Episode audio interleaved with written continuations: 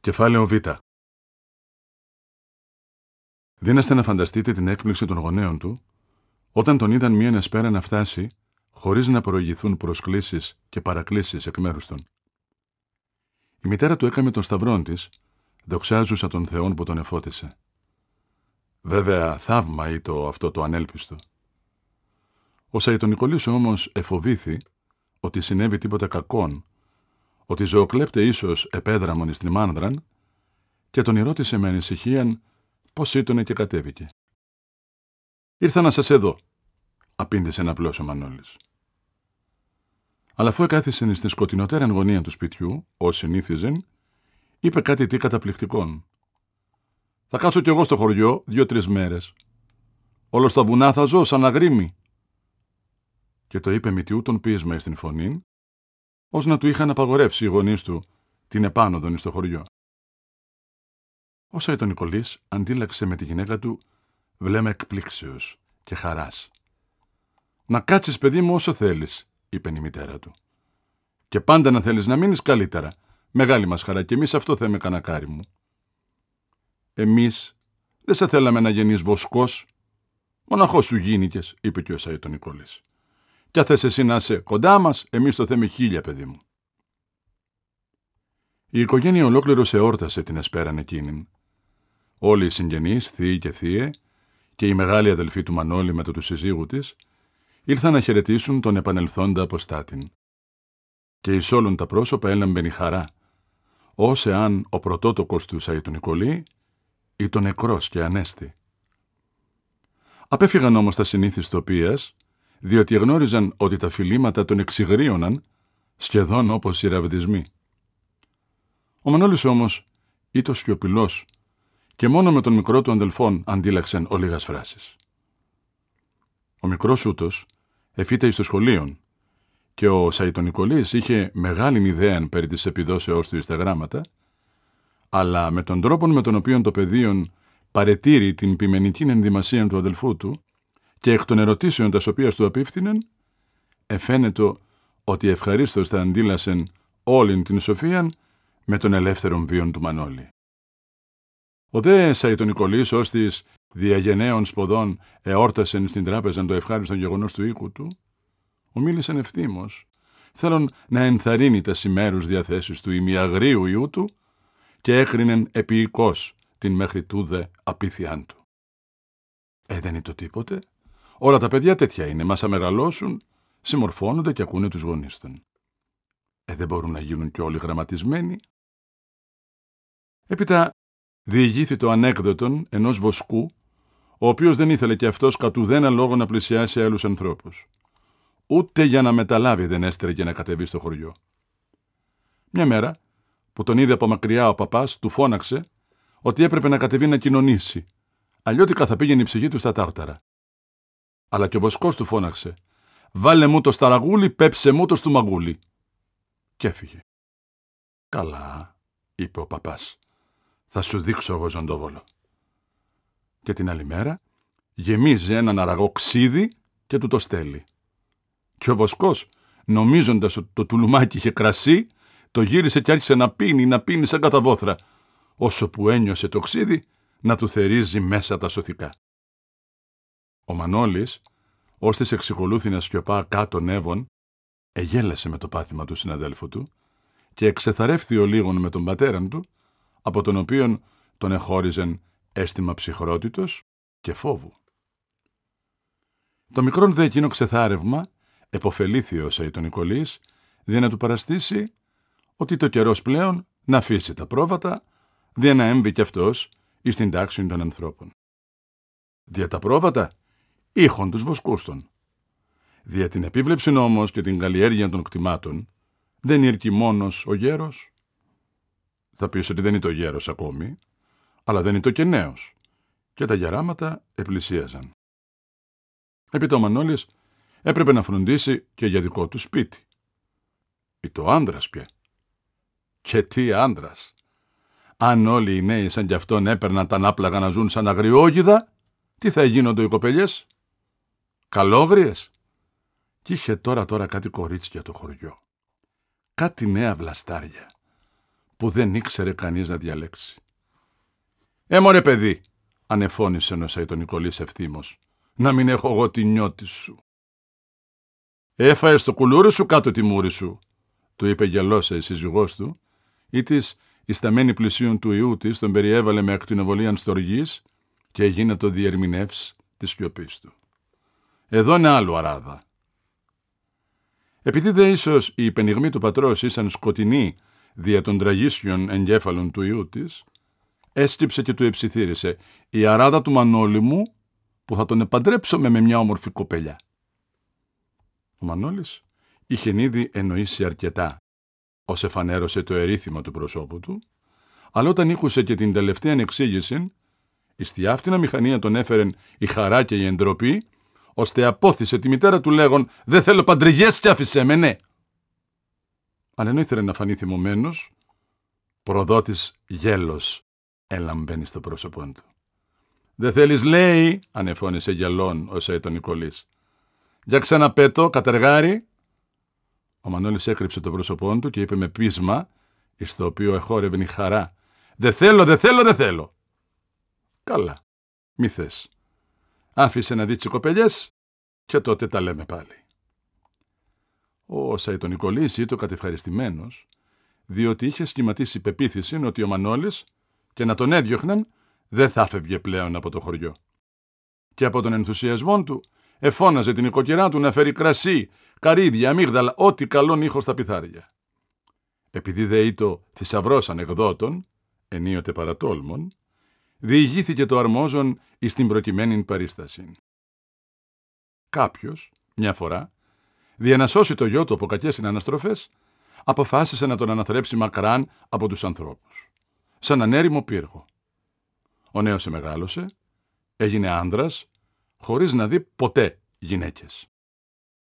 Τότε τον επήρε ο πατέρας του και πήγαν στην πολιτεία και τον εγύρισε δεξιά και αριστερά. Ο νέος σαν μικρό παιδί ακάτεχο, ερωτούσε τον πατέρα του για κάθε πράγμα που βλέπε. Τι είναι τούτο και τι είναι εκείνο. Όταν είδε και τις γυναίκες, εξεστάθηκε και ρώτησε τον πατέρα του τι ήσαν.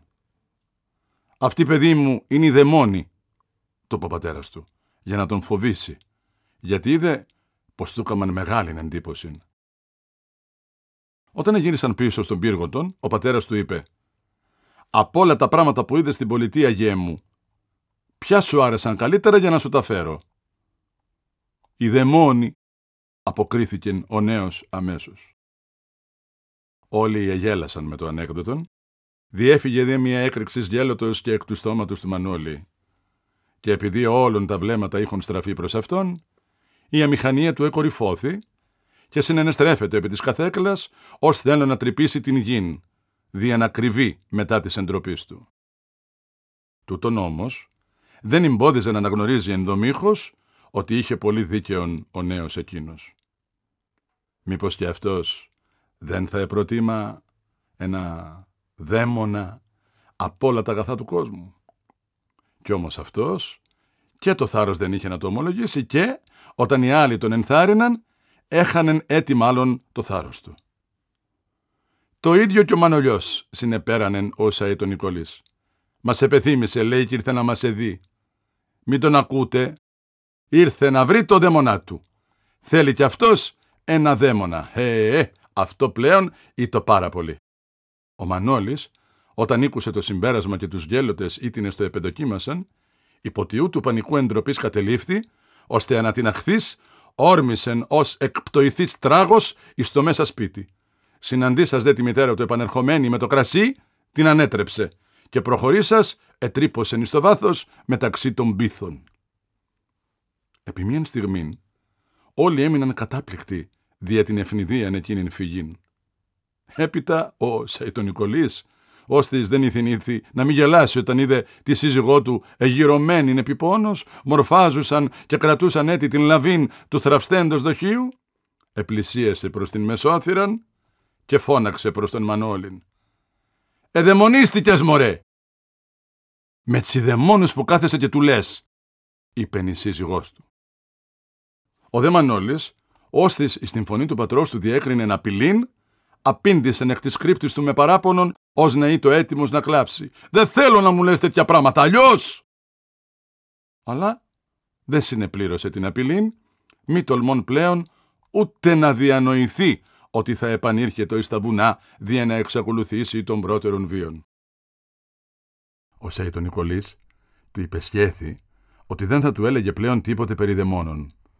Του ορκίστη μάλιστα εις τα κόκαλα του σκύλου, με τα οποία χάρη εφημισμού είχε να αντικαταστήσει στους όρκους του τα κόκαλα του κυρού του. Ενώ εδέ η Σαΐτο Νικολίνα επέπλητε χαμηλοφόνο στον άντρα της, διότι το παράκαμε κι αυτός με τους χωρατάδες του και αγρίεψε το κοπέλι, ο Μανώλης εξήλθε με ύφθος διστακτικών και φοβισμένων και κάφησεν εις μίαν άκραν κατά γης, όπως ήταν συνηθισμένος. Και εκείνη η καθέκλα είχε πολύ συντελέσει στην αμηχανία του. Επ' αυτής η εντροπή του ήταν περισσότερον εκτεθειμένη στα βλέμματα.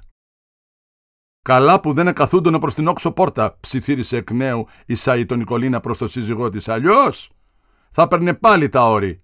Κι ύστερα τρέχει να τον κυνηγάς. Ο Σάιτο Νικολής; Μηδία με την απλότητα της γυναικός του. Μωρέ, δεν ήρθε αυτός για να φύγει. Το πράγμα που τον είχε τραβήξει αυτή τη φορά στο χωριό ήταν πολύ δυνατό, παντοδύναμο. Κι άλλον ανέκδοτο ανέβαινε στα χείλη του. Η ιστορία άλλου αφελούς βοσκού, ώστε κατέφυγε ει διατρών, δια να του θεραπεύσει παράδοξον και οχληρών νόσημα. Κι αν δεν τον εμπόδιζε η παρουσία της θυγατρός του, θα το έλεγεν, αδιαφορών αν θα καταλαμβάνε το υπονέου πανικού ο ιό του. Τόσο το επίκαιρον της ιστορίας τον εγαργάλιζεν.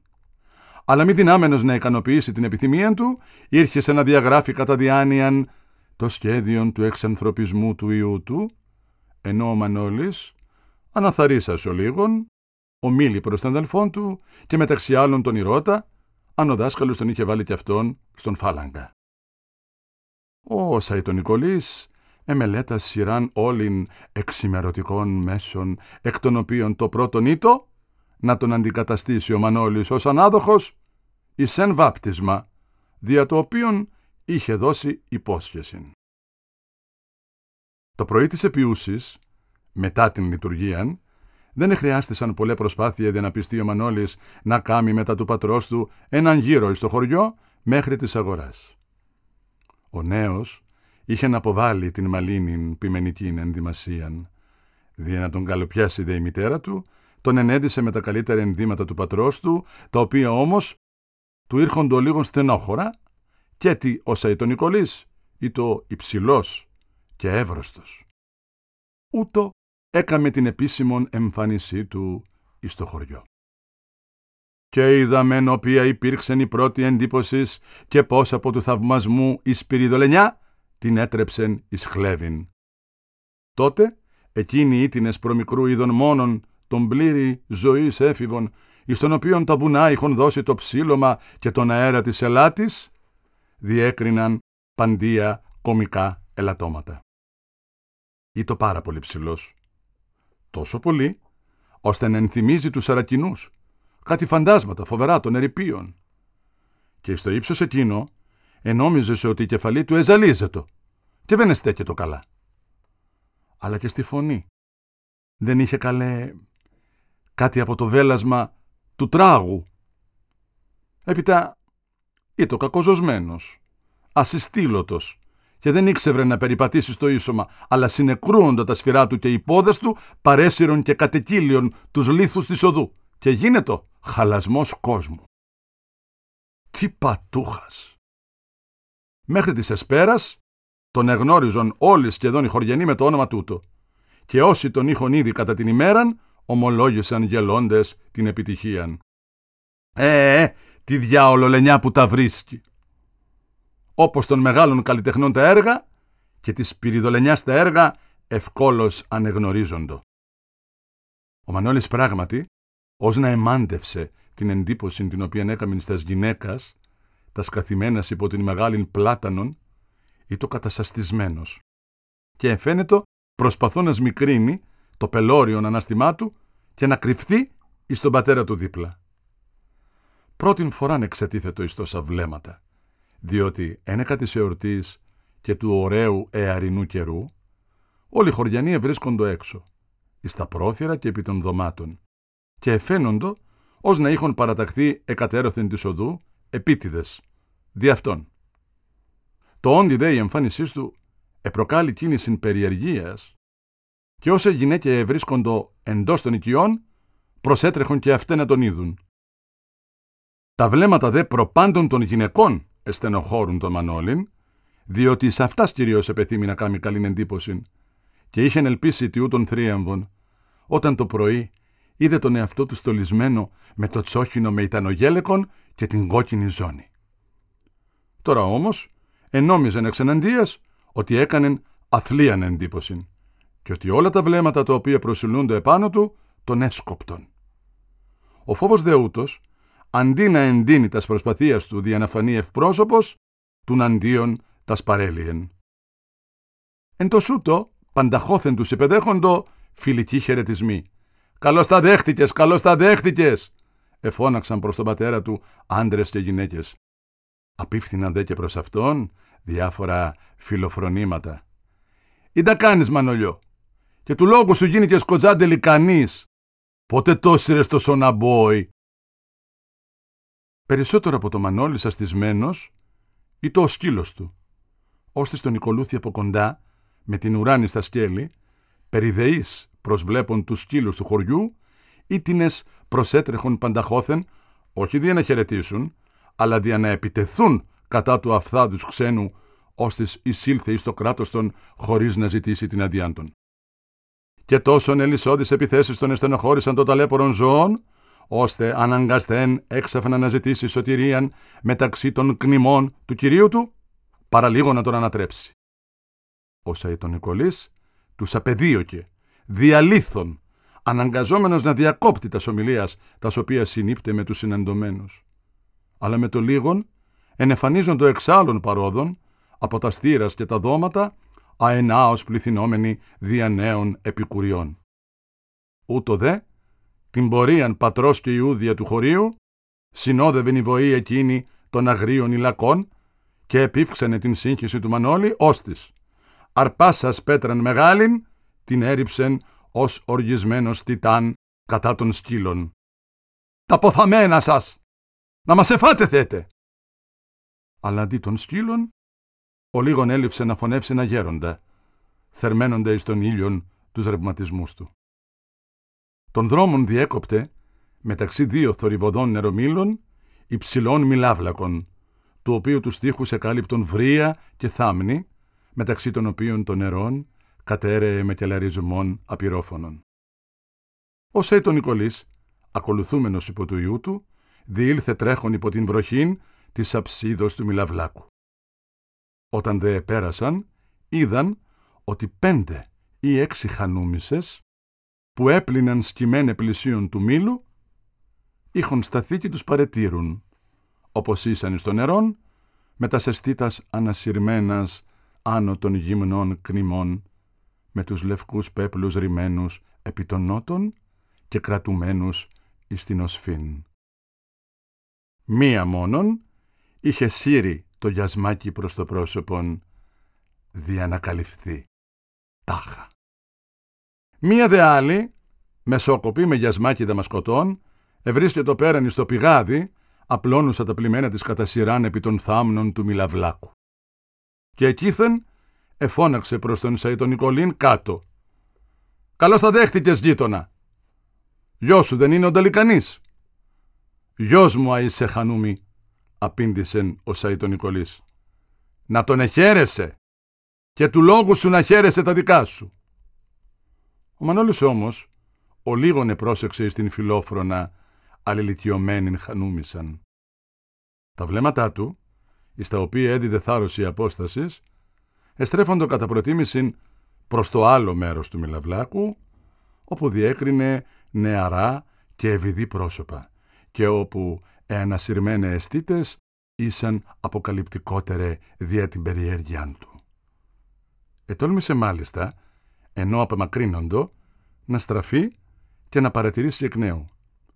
Δι' αυτόν άλλος, οι γυναίκες εκείνε δεν ήσαν όπως οι άλλε, διότι ήσαν Τούρκισες. Αλλά και τα λαθρέα βλέμματα τα οποία έριπτε προς τα σωμοθρίσκους του γυναίκας δεν ήσαν ο λιγότερον φλογερά και αχόρταγα. Και μία χείρα, όριμος, ή της εδέχθη κατάστηθα εναντιούν το πιστολισμό, ανετινάχθη. Πως ξανοίγει. Φωτιές βγάνουνε τα μάτια του. Ιδών αυτήν ο Σαϊτονικολής, μεταξύ άλλων γυναικών, την εχαιρέτησε φεδρός μακρόθεν και την ρώτησε τι ήθελε στην ξένη γειτονιά, διότι το σπίτι της ήταν στην άκρη του χωριού. Και τι μαθαίνει από τη θυγατέρα της το Μαρούλι που ήταν στη χώρα. Να μην τύχει και την κρατήσουν εκεί μέσα. Δόξα ο Θεός στο χωριό, είχε γαμπρούς καλύτερους και από τη χώρα.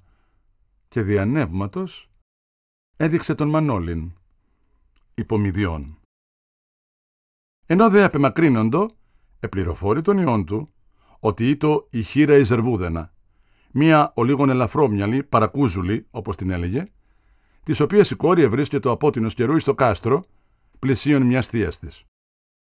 Ο Σαϊτονικολή η γάπα να την πειράζει, και αν τη συνήντα εις των δρόμων, θα έλεγε του Μανώλη να της φιλήσει το χέρι, ως σεβασμία στάχα γραία, διότι φοβερά επηράζεται όταν έβλεπεν αμφισβητουμένην την άλλος λίαν αμφισβητήσιμον νεότητά της. Μετά την ασακόμη εφόδους των σκύλων, εις τας οποίας ο Μανώλης έχασε μέρος της βράκας του, από σκιστέν, ο δε σκύλος του μέρος του αυτιού του, έφτασαν στο Τσαρσί, την αγορά του χωριού, μικράν οδόν λιθόστρωτων, εις το κέντρο της τουρκικής συνοικίας, με μαγαζιά εκατέρωθεν, τα οποία σχεδόν όλα ήσαν κυριολεκτικός παντοπολία. Δηλαδή, καφενεία, καπηλεία, μαγειρία, μπακάλικα και υφασματοπολία εν ταυτό. Η κίνησης εδώ ήταν τόσο ζωηρά και τόσο σοθόρυβος, ώστε τα έχασεν εντελώς ο Μανώλης. Ούτινος εγεωγραφικές γνώσεις ήσαν τόσο περιορισμένε, ώστε δεν εγνώριζε πολλά μέρη του χωριού και μεταξύ αυτών το τσαρσί, αλλά είχε μία αναόριστον ιδέα ότι εκεί ήσαν τα θαυμάσια του αγνώστου πολιτισμού, τον οποίον περιελάμβανε μία άλλη ιδέα, ακόμη περισσότερον αόριστος και περισσότερον θαυμασία. Η χώρα. Τόσον δε το παρασκευασμένος υπό της φαντασίας του να είδει καταπληκτικά πράγματα, ώστε όλα του εφαίνοντο μεγάλα και θαυμάσια. Και οι εκατόν ή το πολύ διακόσιοι άνθρωποι ήτινε σε κινούντο εις των χώρων εκείνων, του έκαμαν εντύπωση χιλιάδων. Εις τούτο δε συνετέλει και η ποικιλία είναι έντιδεν στο θέαμα η ανάμειξη των Τούρκων, γερόντων με σαρίκια μεγάλα, τσιμπούκια και παπούτσια κόκκινα ή μαύρα, αφήνοντα γυμνά στα σκνήμας και νεωτέρων με φέσκια την Ισιακά, τα οποία κατά το πλήστον περιέβαλε λεπτών στρόφιων, συγκρατούν την ογκώδη κιανήν φούνταν. Οι πλήστοι εκ των τελευταίων είχαν την αυτήν με τους χριστιανούς υπόδησιν, στιβάνια απλά ή τσαρδίνια σκιστά, σφιγγόμενα διημάντων, ώστε να προσαρμόζονται τελείως στην γνήμην. Τα διακρίνοντα κυρίως τους Τούρκους από τους χριστιανούς ήσαν τα ζωηρά και ανοιχτά χρώματα του ηματισμού. Και εκ των χριστιανών πολλοί περιέβαλαν το θέση με μανδύλι, αλλά σκοτεινού μάλλον χρωματισμού. Εκ των γερόντων όμως, ικανοί εφόρουν επί της κεφαλής πετσέταν, λευκήν, ή της μόνο κατά το δέσιμον διέφερεν από το σαρίκι. Ο Μανώλης μάλιστα ενθυμεί το μίαν λεπτομέρειαν περίεργων, την οποία είχε παρατηρήσει εις την εκκλησίαν. Κάμποσοι εκ των γεροντοτέρων τούτων, είχον, όπως και εκ των Τούρκων πολλοί, ξυρισμένη την κεφαλή, αφήνοντε στην κορυφήν μικρών θύσανων. Και φαίνεται ότι εις παλαιότερους χρόνους ή το πολύ γενικότερα η κόμωση αυτή. Αλλά εκτός της διακρίσεως του ηματισμού, υπήρχε και άλλη διαφορά μεταξύ χριστιανών και Τούρκων, βαθυτέρα αυτή, συνισταμένη στο ήθος, το οποίο έδιδεν στου Τούρκους το συνέστημα ότι ήσαν οι κύριοι, όχι μεν απόλυτοι και εχαλήνωτοι όπως πρώτου 21, αλλά πάντοτε διατηρούνται την υπεροχήν, είναι έδιδεν σε αυτούς η εξουσία και την υπερηφάνεια ειν ήχων εκ παραδόσεως. Οι χριστιανοί δεν ήσαν μεν οι προ του 21 ραγιάδες, είχαν όμως ακόμη οπωσδήποτε το συνέστημα του θέση υποδέστερου. Και το συναισθήματος τούτου η αντανάκλασης εφαίνεται εις την φυσιογνωμία αυτών, όσον και αν ήθελον να την κρύψουν. Εκ της γενεάς ή της είχε γνωρίσει τους μαύρους χρόνους της σκλαβιάς, έζων ακόμη τόσον πολύ, ώστε να μεταδίδουν και εις την φυσιογνωμία της νεωτέρας γενεάς κάτι τι από την κατήφιαν και την συστολήν της εποχής εκείνης, μόλον ότι αυτοί πάλιν ήσαν οι πρώτοι τολμήσαντες να εξαγερθώσει κατά του φοβερού δεσπότου και παρασκευάσωσιν στους νεωτέρους την σχετική άνεσιν την οποίαν είχον. Χάρη στο θάρρος των αραγιάδων εκείνων, οι νεότεροι εγνώρισαν ότι οι Τούρκοι δεν ήσαν αίτητοι, όπως εξάλλου χάρη στην αυταπάρνηση και των ηρωισμών αυτών, ο Τούρκος έμαθε να λαμβάνει υπόψη και να φοβείται τον Αραγιάν. Και όμως, δύο ή τρεις εκ της γενεάς εκείνης εξεκολούθουν ακόμη με παράδοξον επιμονούν να φορούν την μαύρη πετσέταν την οποία οι χριστιανοί ήσαν υποχρεωμένοι πρώτου 21 να φέρουν επί της κεφαλίστων εις ένδειξη δουλικής υποταγής και ταπεινώσεων. Ίσως όμως ήθελαν ούτω να δίδουν στους νεωτέρους ζωηροτέραν την εικόνα της εποχής των ή να και το μίσος κατά των Τούρκων μεταδίδωσιν εις αυτούς ασπονδότερων και όπως ήτο εις ειδικήν ψυχήν ακίμητον. Πράγματι δε, ο Σέιτον Νικολής δείξασε στον ιόν του έναν εκ των γερόντων εκείνων, ως της διήρχετο στηριζόμενος επιβακτηρίας, του εψιθύρισε με φωνήν σοβαράν, εις την οποίαν επάλετο η εκδίκησης. Θωρείς πως ήσαν εντυμένοι στα μαύρα οι χριστιανοί, τον καιρό της Γιαννιτσαριάς, για να μην τσι σκοτώνουν οι Τούρκοι. Ο Μανώλης, αν εγνώριζε από τη θρησκεία ελάχιστα πράγματα, από την ιστορία όμως εγνώριζε αρκετά, ώστε να εννοεί αυτά τα αισθήματα, τα οποία άλλος ήσαν εις το αίμα του, όπως ήσαν εις το αίμα όλων των κριτών. Με το γάλα της μητρός του είχε θυλάσει το μίσος και την εκδίκηση κατά των Τούρκων. Αλλά τόση ήτο η συγκίνηση και η εκθάμβωσής του, ώστε δεν ήκουε. Τη στιγμή εκείνη, άλλος, προσήλθησε την προσοχή αυτού και των άλλων η εμφάνισης ενός Τούρκου, ώστις πρωί-πρωί είχε παραβεί την εντολή του Μωάμεθ και κλονούμενος διήρχετο την αγοράν, προσπαθών εκ διαλυμάτων να λάβει στάσιν ηρωικήν. Εις εκάστην τέτοια αυτήν απόπειραν, ανεφώνει με υποτρευλίζουσαν φωνήν. Είμαι άντρας εγώ, μωρέ. Παλικάρι. Μα το νούρι του Μουχαμέτη. Είμαι και φαίνομαι. Πράμα που φαίνεται κολαούζι δεν θέλει. Είσαι ο καλύτερος άντρας του χωριού, Δερβισαγά. Του έλεγον εκατέρωθεν γελώντες οι χωριανοί, ήτινες ήσαν συνηθισμένοι να τον βλέπουν σχεδόν καθεκάστην εις αυτήν την κατάσταση, εγνώριζον δε ότι ήτο ο αυλαβέστερος των μεθύσεων. Ένα χωριό το μαρτυρά. Ρωμί και Τούρκοι. Πως είμαι παλικάρι, είπε ο Δερβίναγας. Και ενθουσιαστής σε προχώρησε προσπαθών να τραγουδήσει. Η Μπόρμπερη και ο κουμπαράς να φάει το μπερτσέ μου, αν ίσως και σαπαρνιστώ, άγουρε βασιλικέ μου. Έσυρε δε προς τον νόμο την πλατεία χειρίδα του υποκαμίσου του και απεκάλυπτε τον βραχίωνά του, δια να φαίνεται αριμανιότερος. Εις το κάτω μέρος της αγοράς εσχηματίζω το μικρά πλατεία, όπου ήσαν τα ιδιαίτερα καφενεία των Τούρκων, το τζαμί με μιναρέν ημιτελή και απέναντι αυτού κρίνη μεγάλη με τουρκική επιγραφή και καυκία σιδηρά κρεμάμενα διαλυσίδων, δια να πίνουν οι διαβάτε. Άλλοι χριστιανοί απέφευγαν να πίνουν με τα τάσκια εκείνα των Τούρκων για να μην μαγαρίσουν. Ο Σέτο Νικολής επληροφόρησε χαμηλοφόνο στον ιόν του ότι το τζαμί ήταν άλλοτε ναός του Μιχαήλ Αρχαγγέλου, τον οποίον, όπως και πολλές άλλες εκκλησίες, κατέλαβαν δια της βίας οι Τούρκοι όταν εκυρίευσαν την Κρήτη. Έπειτα του έδειξε τον Μουδίριν, ώστε συνεκέντρωνε σε αυτόν όλη την εξουσίαν, διοικητική και δικαστική της επαρχίας και δύο λίγων ζαπτιέδων ή γραμμένων, Μωαμεθανών και Χριστιανών, ετήρη την τάξην. Ο Μουδίρης ή το Τουρκαλβανός, εκ των απομεινάντων εν Κρήτη από της Αιγυπτιακής κυριαρχίας και δια των οποίων η σιδηρά διοίκησης του Μουσταφά Πασά κατόρθωσε τότε να δαμάσει τους τουρκοκριτικούς και αποκαταστήσει την τάξη εν Κρήτη. Και καταρχάς μεν, το δίκαιος άνθρωπος. Υπό την τουρκική κυβέρνηση όμως και εκ του συγχρονισμού του μετά των Τούρκων της Κρήτης, έγινε φανατικός και διώκτης των χριστιανών.